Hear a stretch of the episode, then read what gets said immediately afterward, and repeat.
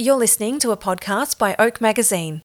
I would like to acknowledge the Wurrung people as the traditional owners of the land on which this episode was recorded. I pay my respects to their elders, past and present, and extend that respect to all Aboriginal and Torres Strait Islander cultures. Welcome to A Friend of Mine, a series of conversations with some incredible and inspiring women in business from regional and rural Australia. I'm Kimberley Furness your host and the founder and editor of Oak Magazine. And I cannot wait to introduce you to some amazing female entrepreneurs who will share with you their experience and knowledge of what it takes to start, grow, and scale a successful business. So let me introduce you to a friend of mine.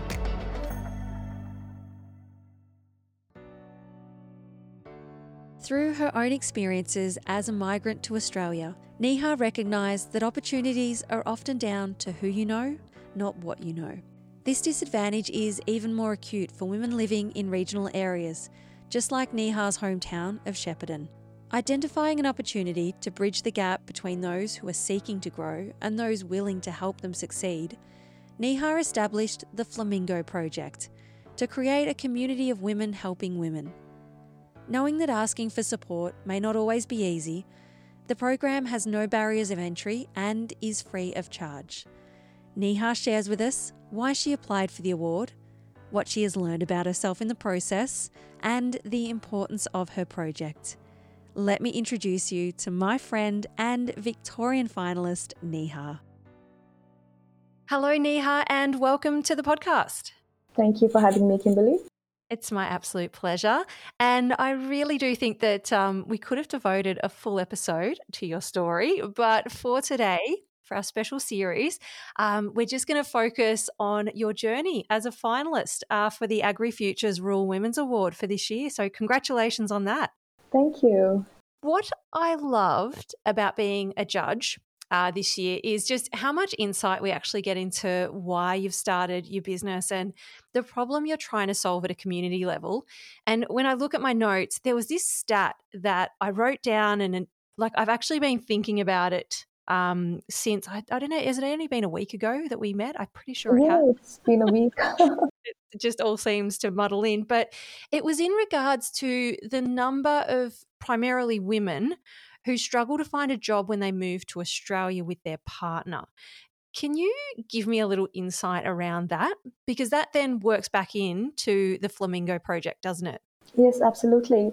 So, um, what the, we found is that when um, part when like a husband and wife or um, partners move to regional Australia from anywhere from the city or even from another country, um, women have uh, difficulties in finding employment because it's mostly the male counterpart who um, who come here with like with already established employments and mostly they are in the medical sector in the medical field or they are in um, in the engineering field um, because those are the skills gap that the regional places are trying to fill at the moment. So when they move to uh, regional and rural places, uh, women find it difficult to find employment uh, with whatever uh, you know careers or skills they're bringing in and so that's why we established the Flamingo Project to help establish connections for, um, and, and we've learned it the hard way. And when I say we, it's the volunteers with the Flamingo Project and myself, that um, most of the times it's about who you know and not what you know. Now, your program is based in Shepparton and you're based in Shepparton yourself. Is there a figure around Shep specifically? Yes, so um, Committee for Greater Shepparton has a program called the Communities Connector Program, where they do, um, uh, where they like help people who are moving from the, and these are only professionals who are moving in to the regional places. They help them out with like um, giving contacts of uh, sports places or schools or houses and all of that. And um, uh, in one of the conversations I was having with the, one of the facilitators, I found out about um, the growing numbers of people coming into the region, and that has increased by 20% in the last year itself. Wow. Yes, incredible, and, isn't it? Yeah, and um, the skills isn't um, the skill. Uh, sorry, the um, they are still finding it really difficult to fit into a workplace or to even like understand where their career is headed over here. Um, and on a bigger scale, when a survey was done by the Regional uh, Institute of Australia, um, they predicted that there's going to be 77% um, of, uh, of, of like the skills that's, that's not being utilized in regional places. And that's the figure today and they're hoping to bring it down to 40% which means that we need to be able to help these people um, find jobs. And what we do is not like we don't directly help them find jobs but we help them make those connections um, with people who are already in that particular workplace or um, in that career path that they want to take. So that can be their starting point of starting that conversation and um, trying to find out that what they can do to um, apply for these roles or how it can basically benefit them to uh, get a career in a particular place. Mm. And um, I've seen some of those obviously in the media. Uh, you've had some great media already, uh, as well as on your socials, and of course in the actual throughout the actual interview process. Now, tell me, why did you apply? Is it this is the first time you've applied for the AgriFutures Rural Women's Award? Yep. Tell me, what gave you the confidence to to put your name in to apply? Um, so it was who and. Um, mostly who and not what. So it was um, it's it's one of my um, friends who I've not met face to face, but we are on social media who we interact a lot. Uh, Cynthia Mani, and she was in Canberra last year for the awards, and uh, she came back and gave me a call, and she's like, "Have you heard about this?" And I'm like, uh, "No, I haven't." And then when I looked it up, I thought it was only for uh, people who are doing work primarily in the agriculture sector. And um, I was wrong. It's for you know anyone who has a project that has benefited rural and regional communities can put their name forward. Um, and uh, Cynthia encouraged me to apply for this.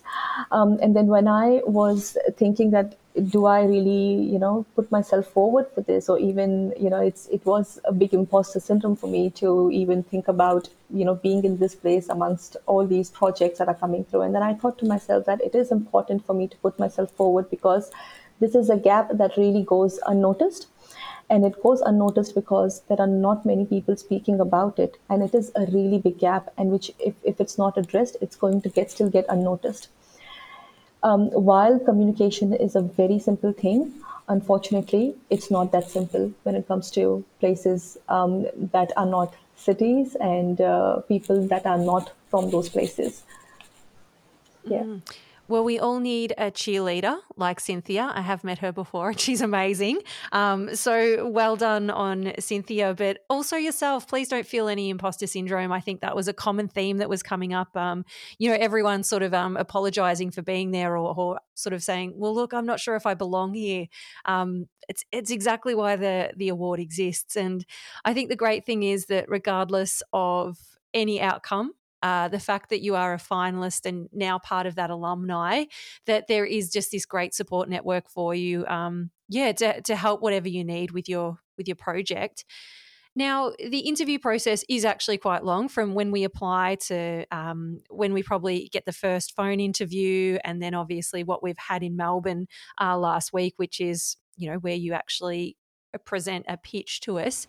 How would how did you feel during the pitch process? I felt like I found more and more meaning to the Flamingo project because even though I was doing this because of uh, a personal experience or personal experiences, I did not realize that um, it was actually a problem in, in, in, in at a national level. And while I was doing more research into this, and while I was connecting to um, organizations and people outside of where I usually operate, which is the Goulburn Valley region, I realized that it is something that people are in the need of, and it doesn't matter really if you are a migrant or not a migrant. Um, it's some, it's a common theme amongst a lot of um, um a, a, lot of places usually these mentorship programs come with um, you know uh, tick boxes that you have to either pay for it or you have to either um, qualify to be in some kind of a professional space and again while i was doing um, preparing myself for the interview i went through so many mentorship programs to understand that why my model is different because I knew my model is different, but I had to put it on paper and present it. Um, and that's where um, it, it just reinstated my confidence and my belief that this is something that has not been done before. Hmm. Yeah. Now, um, as part of that interview process, so just to set the scene for everyone listening um, and give them an idea of what it is, uh, we're in a room and uh, there's four of us sitting at a table, and you're obviously at the front with a with a screen, and and you get to present. Um, presentation actually goes for 10 minutes so that's actually really really quick um, and then it's just sort of that q&a time which I actually love. It's probably the best part of the whole process. Um, and both from both sides, I think even as a, a finalist, you really get to um, to answer parts that you might not have in your presentation. Now, I know during that process, once you'd finished, I'd said to you, um, like, it's a beautiful day, go out over the park, over the road, and write down how you felt. Did you get a chance to do that? I did. I did. Yes. And the first word that came to my mind was accomplished. I know that I have put my best foot forward. I know that I have um, displayed how I feel and where this program can go. And I have put forward the reason why we need something like the Flamingo Project. And I it really the result does not matter to me because I'm really happy to, you know, to be a part of the alumni and to actually meet all these finalists and yourself and you know all the other judges. Um, but to bring to attention to people about um, about this gap was was something that I felt very proud of, and it was a very accomplished and satisfying moment to me after setting, stepping out of it. And, um, and, and, and for listeners, just something on the inside, what happened, I got a bit emotional while talking about it because it was like literally pouring my heart out and circling back to my journey from the start to where I, where I am now and the women who've been along with me in the flamingo journey and otherwise. And um, it was a very confronting thing for me as well to um, go through that whole process and actually actually say to somebody else, which I've never done before, to take them through everything that has happened so far. So um, while it was uh, while it was emotional, it was very um, accomplished and satisfying as well. Yes. Yeah, I love that word. Um, it's just something that I wish I had have done. I think looking back, um, I wish I had have written down how I felt after each stage. Like I just, um, it, it's always on to the next one. Oh, and to be honest, now that I think back, especially because ours were all sort of phone interviews um, because of COVID and because of Melbourne, um, living in Vic. But thinking back now, I, I think I cried when Lara phoned me a couple of times to say I'd made it through to the next stage. Um, and probably the same. Like, I'm like, oh my God, that's just amazing. Um, but then I went on to the next thing, like whatever project I had on that day, whatever I had to do, and sort of parked that. And I, I even felt on the night we'd obviously been announced a winner and then the next day it was the same thing. I, I just went home and, and went back into work and i wish i had have taken that moment to to really sit and consider just what an effort actually goes into presenting as you said like even just to really peel back the layers and say hey this is why i'm doing what i'm doing and and most of it a lot of the time it does come from a, a really personal space. Um, have you learned anything about yourself throughout the process so far, Neha? Um, yes, I have actually. Um, I feel like I'm able to. I, I should not like. I should not think that I don't belong in this space, and I tell that to so many women, but I don't practice what I preach, and I feel like I should listen to my own words, and I should own up the fact that we all belong in this space, and we all can, you know, put ourselves forward to things that we don't think that we are not capable of, but we all are. Yeah, yep. Um, talking about giving advice and not taking it yourself, um, I think there was something, again, I'm just full of advice, aren't I, when I'm in these situations? Um, only because I'd been grilled the day before about how much I charge um, and had a great friend that sat me down and said, "Hey, you actually need to to look at your rates and and um, raise them." And I think we said the same to you as well. So, you know, really, it, it just comes again back to just valuing what you're providing, um, and that. Um, yeah, what you've created with the Flamingo project is incredible and is something that, um, yeah, people want to be a part of.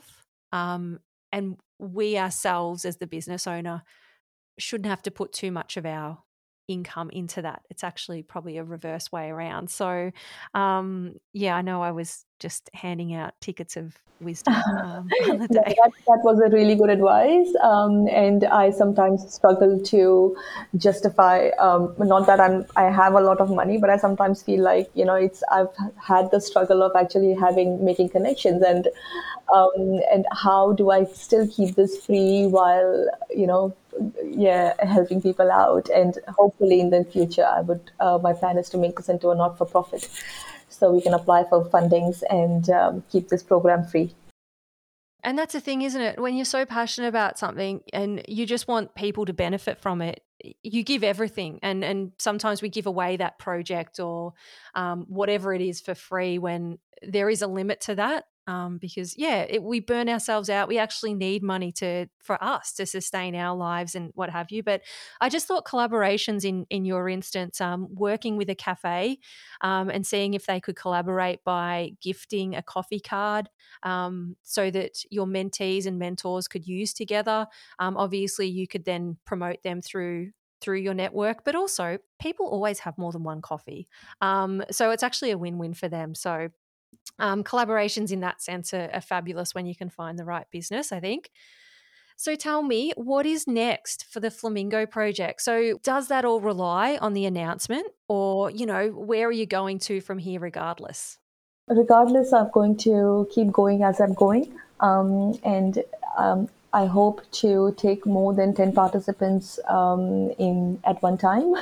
And uh, um, I also want to grow uh, in Echuca as well and Cobram because there's a lot of interest that's coming through from those areas, but I've not been able to um, yeah to give my time to uh, to those places. So the other my, my plan b basically is to um, have more volunteers in those places where i'm not physically able to go and um, um, yeah help set up in those uh, areas where with, with local pe- uh, people who can help out Amazing. Well, as I said, um, everything you're doing incredible. Uh, you've, you know, you're part of the alumni. You've already got some media. You just got to build on all of those, those, I suppose, leverage all of those platforms and opportunities. Um, yeah, I obviously wish you all the best, and I can't wait to um, catch up again and celebrate at the announcement in Melbourne. Thank you. I'm looking forward to seeing you as well. Now, before you take off with all that inspiration and knowledge, we'd love for you to leave a review on our podcast so that we can continue to amplify women's voices in the media. And if you have any questions, we'd like to celebrate a win, can always connect with us on Facebook and Instagram at Oak Magazine AU. I'm so glad we've met and that now you know a friend of mine.